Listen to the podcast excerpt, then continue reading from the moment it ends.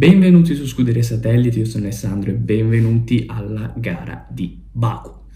Che gara è stata? È stata una gara amara per noi tifosi della Rossa, però in generale non si può dire che sia stata una gara noiosa da vedere, ecco, molti colpi di scena, abbastanza divertente da seguire, è andata anche abbastanza veloce, ecco, devo dirlo, come prima impressione che ho avuto è che il tempo è volato, nonostante sia, non, non sia stato, ripeto, particolarmente bella da vedere per chi ti fa la Ferrari, però comunque è stato molto, molto vivace, molto interessante da vedere. Detto questo, però, non perdere altro tempo e passare subito ai top e ai flop della gara, che secondo me questa volta non saremo tutti d'accordo. Però andiamoli a vedere. Carichi per questa stagione. Io vi avviso, poi non ditemi che non ve l'avevo detto.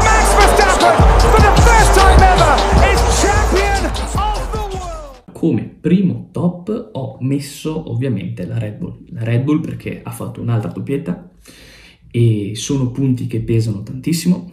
Nei piloti Verstappen su Leclerc, che è diciamo il rivale della scuderia nemica, eh, non contando Perez ovviamente, è a più 34, quindi cominciano ad essere punti pesanti. Siamo a 8 gare su 23.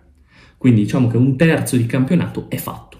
Quindi tu hai già fatto un terzo, dopo un terzo di campionato sei già così. Ora c'è l'ultimo, una piccola parte, un piccolo pezzo di campionato che si gioca prima della pausa estiva e poi c'è la seconda parte del campionato. Ecco, arrivare a poche gare prima della fine della pausa estiva con tutto questo vantaggio eh, è abbastanza rassicurante per la Red Bull, soprattutto perché come abbiamo potuto vedere, cioè, magari non è una Red Bull perfetta il sabato, magari come abbiamo potuto vedere non è una Red Bull tanto forte il sabato, raramente hanno fatto la pole position, Leclerc ha stradominato il sabato, domina quasi sempre, Sainz è molto veloce, la Red Bull si mette sempre in mezzo, ecco, magari sem- sempre la vediamo a sandwich tra le due Ferrari, però alla fine è la più efficace. Se andiamo a vedere il weekend è la più efficace perché la Ferrari è sempre più veloce il sabato, ma la Red Bull ha tanto passo gara.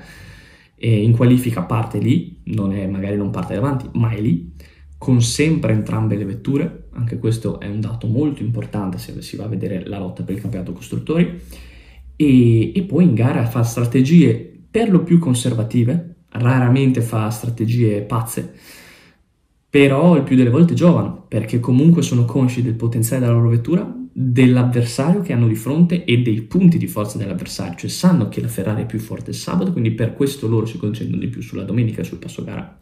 Non ha senso provare a fare la polse tanto comunque la Ferrari è più veloce, piuttosto concentriamoci sul passo gara.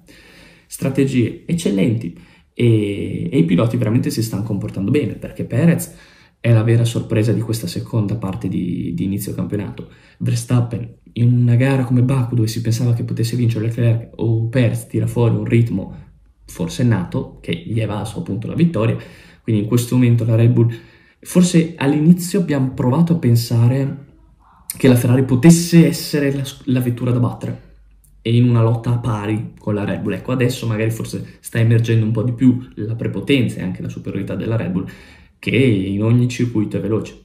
In ogni circuito è veloce e sì, adesso sta arrivando anche la sfortuna alla Ferrari ed è il motivo per cui la Red Bull sta scappando, cioè se mentre all'inizio erano lì lì perché la Red Bull aveva un po' di problemi di affidabilità che poi ha visto, abbiamo visto che li ha risolti perché non ce li ha più, anzi i problemi che, ave, che ha avuto la Red Bull di affidabilità erano più legati a componenti del motore che quindi sono riusciti a risolvere senza intaccare il motore e adesso il problema che invece ha la Ferrari, innanzitutto hanno riequilibrato la classifica, perché la Red Bull non è più lì, ma ha già preso un piccolo distacco. E sono i problemi che la Ferrari sembrano essere molto più seri in realtà. Quindi sarà da vedere come si muoverà eh, la Ferrari nelle prossime gare, ma in questo momento la Red Bull è la scuderia da battere e ha il coltello dalla parte del manico. Cioè, è, è, brutto da dire, ma la Ferrari rischia di non avere più margine di errore, mentre la Red Bull può permettersi anche di rischiare qualche gara per provare da, ad accumulare ancora più vantaggio con il rischio ovviamente magari di, pre- di, perdere dei punti per strada, ma può permetterselo. E stiamo parlando solo di otto gare. È chiaro che possono di nuovo ricambiare gli equilibri, però in questo momento diciamo che eh, dopo otto gare, quindi un terzo di gara, un terzo di campionato, ripeto, e si sono stabilite le gerarchie. Cioè, come abbiamo visto, magari all'inizio è stato un po' caotico, nuove regole, nuove tutto, ma adesso bene o male si stanno stabilendo bene le gerarchie. Red Bull prima, Ferrari seconda, Mercedes terza e via via tutto il resto. Quindi in questo momento nulla da dire, altra, altra gara, fortunati per il ritiro di Leclerc, ma anche se Leclerc e Sainz non si fossero ritirati, entrambe le vetture sarebbero arrivate tranquillamente sul podio. Quindi da questo punto di vista mi sono sentito di mettere entram- tutta la scuderia Red Bull su, nei top e non solo uno dei due piloti o entrambi, perché veramente è stato un lavoro di squadra, un lavoro di insieme. Secondo top ho messo Pierre Gasly. Finalmente, finalmente eh, sono contento di averlo messo perché a me è un pilota che piace molto, ha avuto un inizio complicato, un po' per problemi suoi, un po' per problemi alla vettura, un po' anche per sfortuna, ma finalmente è tornato quello che abbiamo visto l'anno scorso, veloce il venerdì, veloce il sabato e veloce la domenica. Eh, quello che tanto avevamo apprezzato l'anno scorso di Gasly era il fatto che si riusciva sempre a mettere in mezzo al mid-team, no? C'erano, vabbè, Red Bull e Mercedes che facevano un altro campionato, Ferrari e McLaren che saltavano al terzo posto, ma vedevi sempre in qualifica il sabato, anche il venerdì, sia nel passo gara che nel giro secco, vedevi sempre Gasly lì in mezzo tra Leclerc, Sainz, Norris e Ricciardo, ecco Quest'anno ovviamente sono cambiate, però lo vedi lì, lo vedi lì insieme a Hamilton e Russell che sono praticamente le Ferrari dell'anno scorso come gerarchia all'interno della griglia. Quindi bravissimo. Eh, aveva fatto bene anche Tsunoda, poi è stato sfortunato, poretto, però mh, mm, l'Alfa Tauri sta tornando, Gasly mi è piaciuto molto, soprattutto anche lo stile di guida che ha avuto, che non era facile, perché il Baku è un circuito molto difficile, uno secondo me dei circuiti più difficili che ci sono nel calendario, quindi è stato molto bravo anche proprio come eh, ha condotto la gara, proprio nel, dal punto di vista dello stile della guida. E, e questo è un ottimo slancio per il futuro per lui, perché ovviamente è chiaro che l'Alfa Tauri gli sta stretta, perché è un pilota che può tranquillamente meritare di più. E, e, con un Ricciardo sempre più in dubbio di continuare in McLaren, ovviamente è chiaro che quel posto può tranquillamente andare a Gasly. E ripeto, se lo meriterebbe tutto, e perché abbiamo visto che è un pilota che sa essere veloce ovunque, sa essere veloce nei circuiti dove bisogna essere veloce, Monza è il circuito dove ha fatto più punti nella sua carriera, nei circuiti cittadini, Baku, ma anche a Monte Carlo va sempre bene, eh, salvo elementi quando capita la sfortuna, e, e, quindi è un pilota da top team, è un pilota da, da top team e, e soprattutto ha quella qualità che ha la nuova generazione, cioè essere veloce il sabato perché essere veloce il sabato, soprattutto quando guidi un Alfa Tauri, fa la differenza, perché l'Alfa Tauri non è un'auto con la quale puoi rimontare tante posizioni, quindi se parti davanti devi solo cercare di gestire quella posizione, ovviamente con l'abilità del pilota, che è Gasly, eh, diventa tutto più facile. Quindi da quel punto di vista l'Alfa Tauri può, può veramente far bene anche quest'anno perché ha la macchina che può dare prestazioni positive, ma soprattutto il pilota che te la overperforma e, e, ci sa stare nelle situazioni dove si ritrova perché overperforma la vettura. Cioè non solo riesce a overperformarla e poi fa quel che può, no no, ci sa anche stare come abbiamo visto oggi. Perché alla fine è stata un'indecisione sul momento della, virtual, della seconda virtual safety car dove Hamilton è andato in box e Gasly no, che gli, ha, cioè, che gli ha impedito di arrivare quarto, è stato solo quel momento lì, se no sarebbe tranquillamente arrivato quarto. Quindi da quel punto di vista tanto tanto tanto bravo Gasly e speriamo non si fermi, cioè è partito male, adesso si sta riprendendo, però che continui così perché eh, diciamo che molti team lo stanno mettendo, lo stanno, lo stanno osservando, ecco, diciamo che la Red Bull ormai non, non ha por- le porte chiuse dopo il rinnovo di Perez, la McLaren si è liberato un posto, l'Aston Martin, anche se nessuno ne parla, io lo butto lì perché Mm, secondo me se Vettel deciderà di ritirarsi è il pilota migliore che puoi prendere Gasly. E, ma anche l'Alpine in caso Alonso decida di, di, di ritirarsi e, e, e, la, e, l'Alpine decida di non puntare su, su Piastri. Quindi sarà bello anche da vedere come si muoverà il mercato ma sicuramente Gasly sarà uno dei nomi più caldi di questo mercato di quest'anno. Quindi bravo lui e, niente. Speriamo continui così come terzo top eh, volevo mettere eh, un, tanti piloti, quindi ho deciso di racchiuderli in una categoria che forse li, li, rispecchia molto, anzi è l'unica categoria che, che, può met- cioè, che, può contenerli tutti, che è ovviamente la categoria della, della carta d'identità, dell'anagrafe, no? eh, dell'età. Perché? Perché ho messo eh, Hamilton, Vettel, Alonso e Ricciardo, i più esperti, i vecchietti, chiamiamoli come vogliamo, quelli diciamo che hanno, eh, che hanno si sono iscritti prima all'albo dell'anagrafe, ecco, mettiamo così. Ho deciso di mettere loro perché? Perché mh, quando è il momento di tirare fuori il talento perché Uh, come avevo detto la scorsa puntata su Monte Carlo nei, nei, confronti di Seb, lo ripeto anche oggi, cioè quando ci sono le piste che azzerano o azzerano più che altro mh, assottigliano il gap tra le vetture, tra le prestazioni delle vetture, emerge il talento del pilota. Chi sono i piloti che hanno fatto meglio, a parte quelli di, delle squadre top, chi sono i piloti che hanno fatto meglio? Hamilton, Alonso, Vettel e Ricciardo, senza contare Russell. E quindi perché? Perché ovviamente in piste come questa emerge l'abilità del pilota. Il circuito come Baku, con le vetture di quest'anno, quindi con l'effetto saltellamento, no, che sta diventando un problema, la Mercedes si lamenta praticamente ogni giorno dell'effetto saltellamento, e um, il pilota soffre tanto dal punto di vista fisico, ok?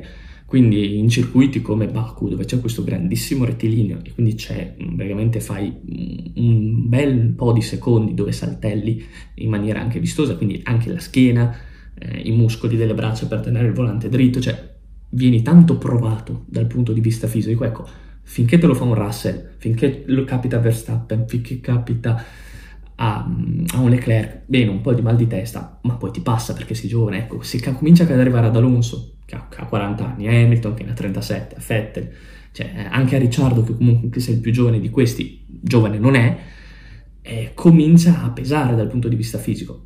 Non tanto a Ricciardo, insomma, eh, l'ho voluto mettere perché volevo mettere anche lui, però non rientra tanto in questo discorso dei vecchietti, però volevo metterlo perché ha fatto, finalmente l'abbiamo visto a punti.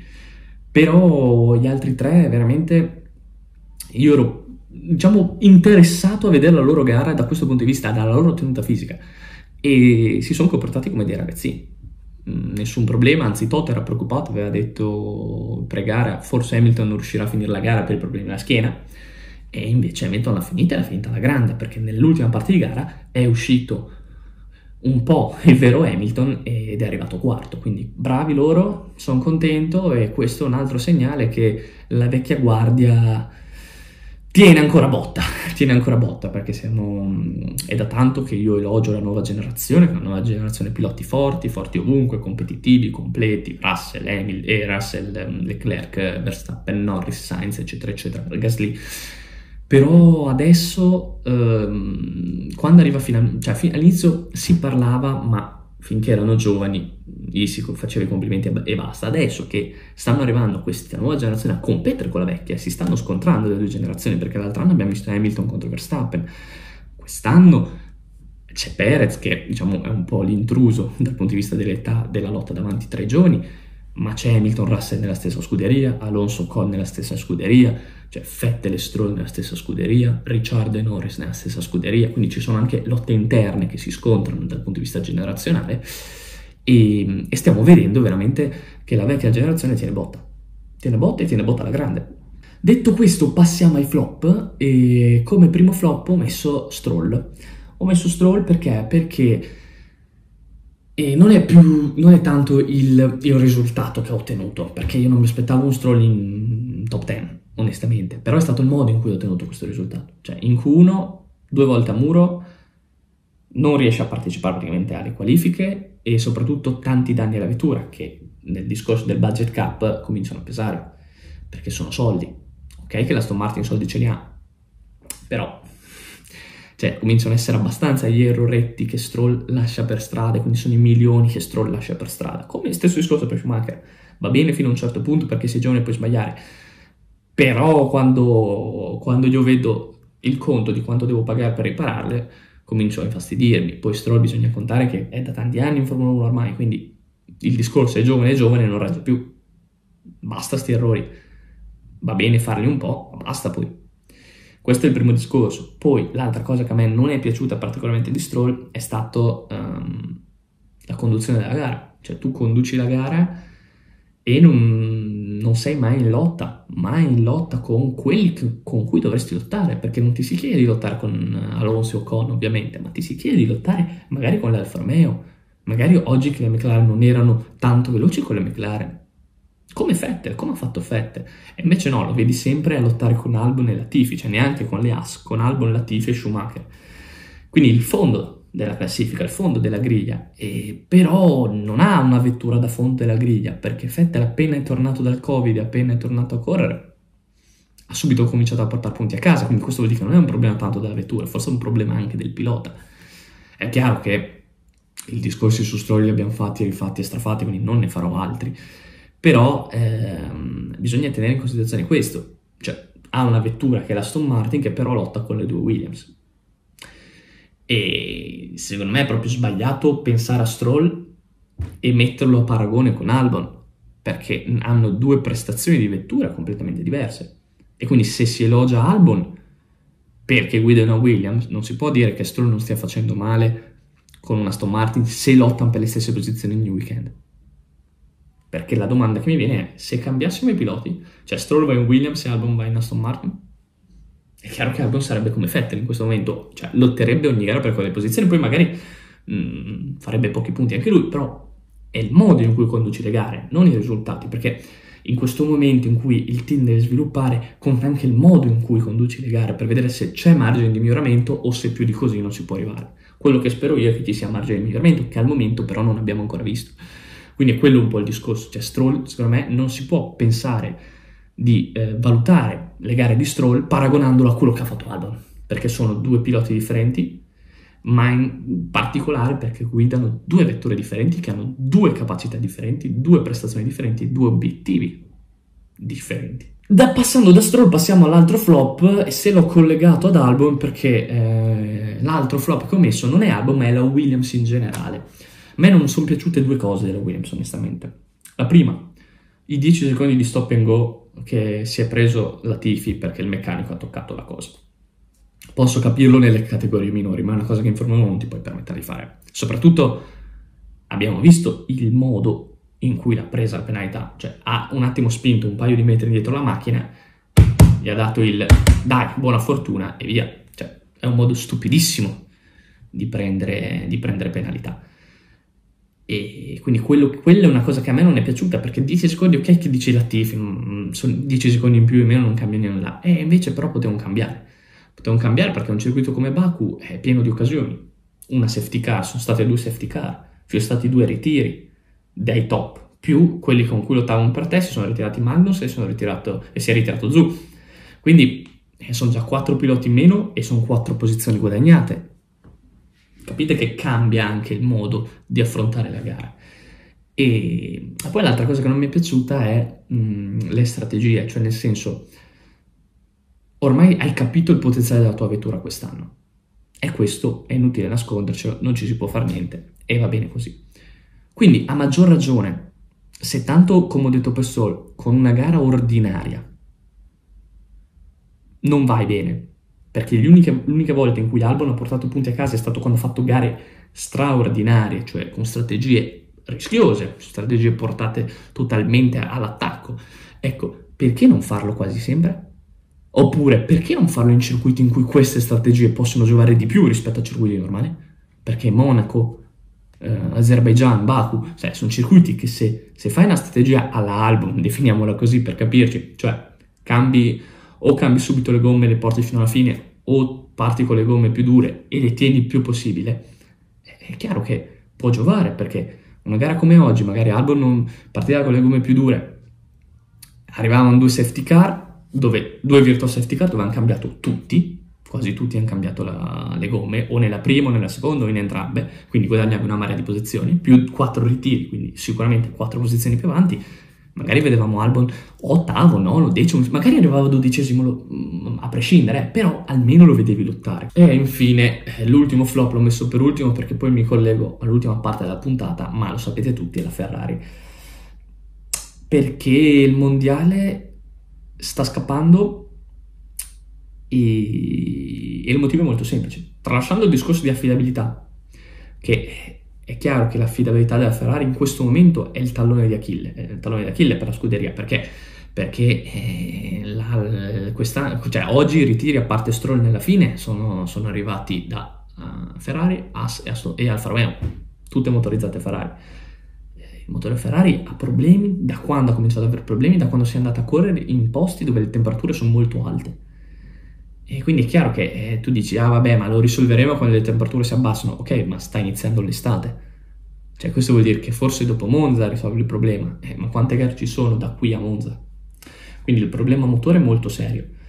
E, e poi in questo momento l'assetto della Ferrari secondo me non sta portando i risultati che potrebbe portare. Perché nel, il venerdì sei velocissimo, il sabato sei sempre più veloce perché c'è un mostro in qualifica e va bene, e va bene, perché se sai che non è il passo gara della Red Bull, ci sta, dici, va bene, provo a partire davanti a loro, anche se non ho il passo gara almeno parto davanti. Ok, ma alla fine i punti dove si fanno? Il sabato o la domenica? La domenica, quindi è chiaro che verrà sempre giovato chi ha il passo gara migliore, quindi magari anche se parti terzo e quarto con Leclerc e Sainz, ma riesci a pareggiare il, ehm, il passo gara della Red Bull, è chiaro che poi cambia completamente la gara. Che Sainz è un pilota che ha tanto ritmo, ha tanto ritmo, la sua pecca qual è? Il sabato. Quindi Sainz, una vettura che ha più passo gara rispetto a velocità sul giro secco, la preferisce. In questo momento quindi le due vetture al mondiale stanno mostrando due filosofie differenti. La prima, quella della Ferrari, che è più propensa al sabato. Perché? Perché partire davanti vuol dire dopo riuscire a gestire la gara da, da vettura che è in testa. E però, favorendo il sabato, perde il passo gara cioè, non è che perdi, hai meno passo gara rispetto all'altra filosofia che è quella della Red Bull che punta di più sul passo gara la domenica. E quindi dice, ok, ho piloti che sono bravi ad attaccare e quindi posso permettermi anche di partire secondo, terzo, perché tanto con le strategie, con gli undercut, con il gioco di squadra e i piloti molto bravi ad attaccare riesco comunque a mettere in difficoltà la Ferrari. Bisognerà vedere eh, quale delle due filosofie la spunterà o se una delle due vetture cercherà di andare a, uh, tenderà a magari avvicinarsi alla filosofia dell'altra vettura, quindi mantenendo sempre la loro identità, però avvicinarsi un po' di più, cosa che mi aspetto di vedere, spero di vedere da Ferrari, ma credo farà anche la Red Bull. Detto questo, passiamo all'ultima parte della puntata dove andremo a affrontare un po' il discorso della lotta al mondiale, per questo ho parlato per ultimo della Ferrari, e in particolare dei tre protagonisti, Verstappen, Perez e Leclerc. Tutti e tre, secondo me, sono in situazioni e quindi di conseguenza affronteranno questa lotta al mondiale in maniera differente. Non ho preso ovviamente Sainz e nemmeno le due Mercedes puramente per un discorso di punti in classifica. Il distacco al momento è troppo ampio per considerarli in lotta al mondiale. Però ovviamente questo discorso può cambiare e può ampliarsi anche a loro in caso riescano a rimontare. Però al momento sono Verstappen, Perez e Leclerc. Allora, partiamo da Verstappen. Verstappen è il campione in carica. Ha vinto anche l'anno scorso, è riuscito a detronizzare Hamilton, e oggettivamente dei tre è quello che ha tutto da perdere. È quello che ha tutto da perdere perché? Perché ovviamente ha da perdere eh, appunto perché è il campione in carica, in primis. Secondo, perché il, viene considerato il pilota più forte della nuova generazione, quello che è arrivato in Formula 1 giovanissimo, che ha battuto tutti i record, è il pilota che potrà vincere un sacco di mondiali, perché ovviamente è già adesso, già era fenomeno da giovane, più ogni anno che passa acquisisce sempre più maturità, quindi rischierà di diventare veramente un, una macchina genera vittoria, ok? E, e, ha tutto da perdere perché appunto, perché se vince Leclerc, eh, allora tutto questo discorso che abbiamo fatto, eh, del fatto che Verstappen è il giovane più forte, del fatto che Verstappen... Ehm, e il futuro della Formula 1 è un po' comincia a scricchiolare questo discorso perché? Perché Leclerc è la prima vera occasione con una vettura competitiva vince lui.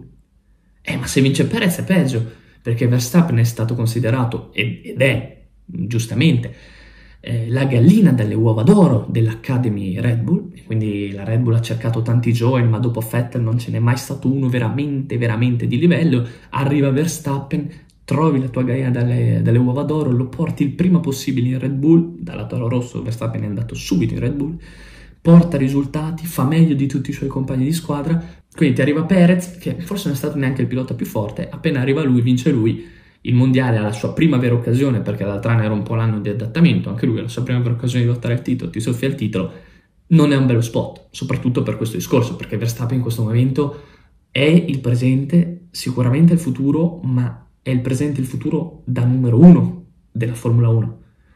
E, e, quindi capite che Verstappen ha tutto da perdere.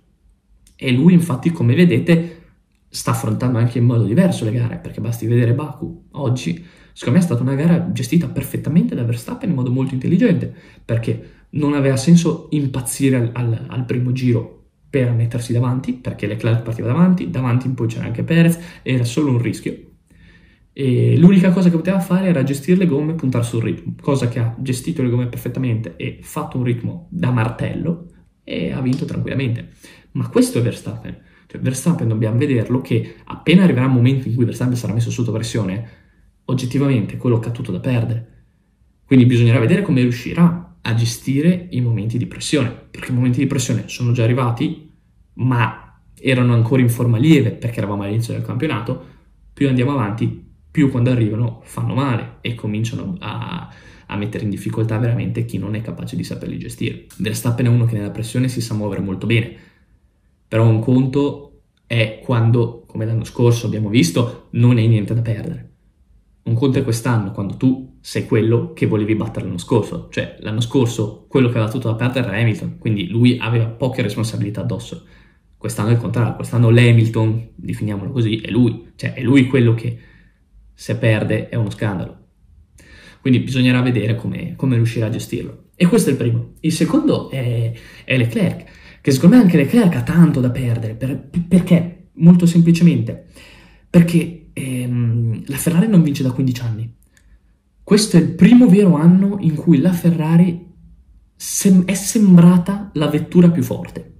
Perché gli altri anni, anche gli anni di Vettel, c'era il dominio Mercedes. Gli anni di Alonso c'era il dominio Red Bull e quindi si sapeva che le altre erano le vetture da battere, la Ferrari però poteva competere. Quest'anno sembra che la Ferrari sia, almeno delle prime gare, adesso magari un po' meno, ma soprattutto le prime gare, si, si è visto e si è pensato che la Ferrari fosse la vettura da battere, la vettura più forte. Quindi Leclerc può essere veramente il primo pilota dopo 15 anni a riportare la Ferrari a vincere il mondiale. E vincere con la Ferrari non è vincere, non, non è equiparabile a vincere con nessun'altra delle scuderie al momento in Formula 1. Quindi capite anche la pressione che ha Leclerc. E questo è il primo aspetto che Leclerc ha da perdere. Cioè, uh, hai, a differenza di Vettel, a differenza di Alonso, a differenza degli altri, hai una vettura uh, competitiva e forse anche più forte delle altre. E quindi non mi riesci a vincere. Mm, non è un bel biglietto da visita.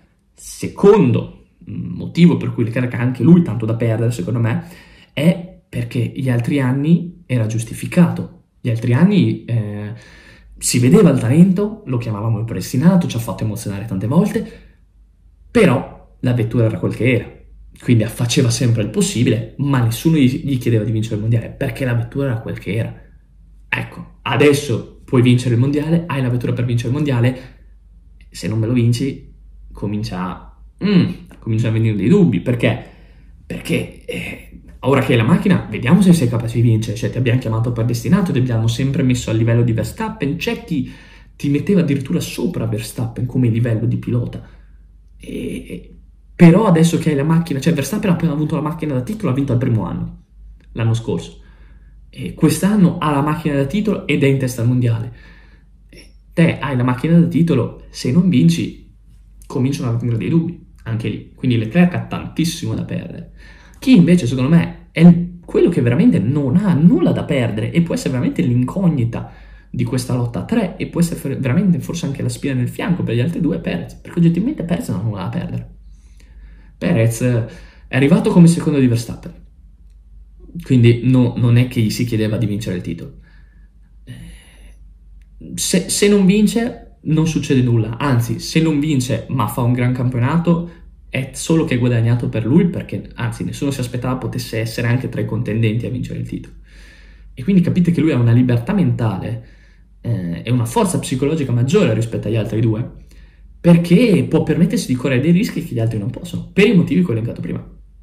E quindi capite che Perez eh, può veramente diventare l'incognita di quest'anno dal punto di vista del... Um, del gestire i momenti di pressione, come ho detto per il discorso di Verstappen. Perché Leclerc i momenti di gestione al momento sembra riuscire a gestirli molto bene, perché tutti i passi falsi sono stati o per strategia Ferrari o per problemi di affidabilità della vettura. Quindi per ora sembra che li stia gestendo molto bene. Verstappen, visto ehm, la maturità acquisita gli anni scorsi, stiamo vedendo che è in grado di gestire i momenti. Ma ripeto, siamo a un terzo di campionato cioè, quando arriverà la pressione che abbiamo visto l'altro anno esplodere, le ultime 3-4 gare, quindi dal Brasile in poi, diciamo, eh, quando arrivano quei momenti lì dove anche semplicemente a fare una curva un po' più lunga può mandarti in crisi dal punto di vista psicologico, eh, lì bisognerà vedere se questi due saranno ancora in grado di avere questa calma, questa concentrazione e questa efficacia. Perez paradossalmente questi problemi ce li avrà, se sarà ancora in lotta per il titolo, ma in forma lieve, in forma minore. E questo potrà essere la sua arma, la sua arma in più, il suo vantaggio rispetto agli altri due. Perché dal punto di vista del talento del pilota forse non è al loro livello, ma dal punto di vista del, um, della responsabilità, del peso che hai addosso mentre guidi la vettura, ecco, forse lui sentendosi un po' più leggero, di conseguenza può andare più veloce perché è più sgombro mentalmente. Quindi sarà molto interessante vedere come si svilupperà questa lotta 3, sperando si allarghi perché io spero ancora in un rientro di Sainz e sono convinto che la Mercedes forse potrà ancora tornare non dico a lottare per i titoli, ma a dar fastidio e ad essere un fattore decisivo per la lotta al mondiale degli altri. Comunque, detto questo, io direi che per oggi possiamo concludere qui. Io vi ringrazio sempre per avermi ascoltato, per chi è arrivato fino in fondo. Comunque, eh, mi fa sempre molto piacere. Vi ricordo che c'è la gara dei pronostici su, mm, sul mio profilo Instagram, trovate il link in bio o anche nella descrizione di questo episodio e dove potete partecipare, divertirvi assieme a me, indovinando uh, un po' chi vincerà la, la, gara, chi farà la pole, eccetera, eccetera. E, e dopo ci sarà una classifica a punteggio e, con un premio finale che ancora non vi dico, però penso che a qualcuno di voi potrebbe piacere come premio. Detto questo, io direi che per oggi è tutto. Un saluto da Alessandro, alla prossima.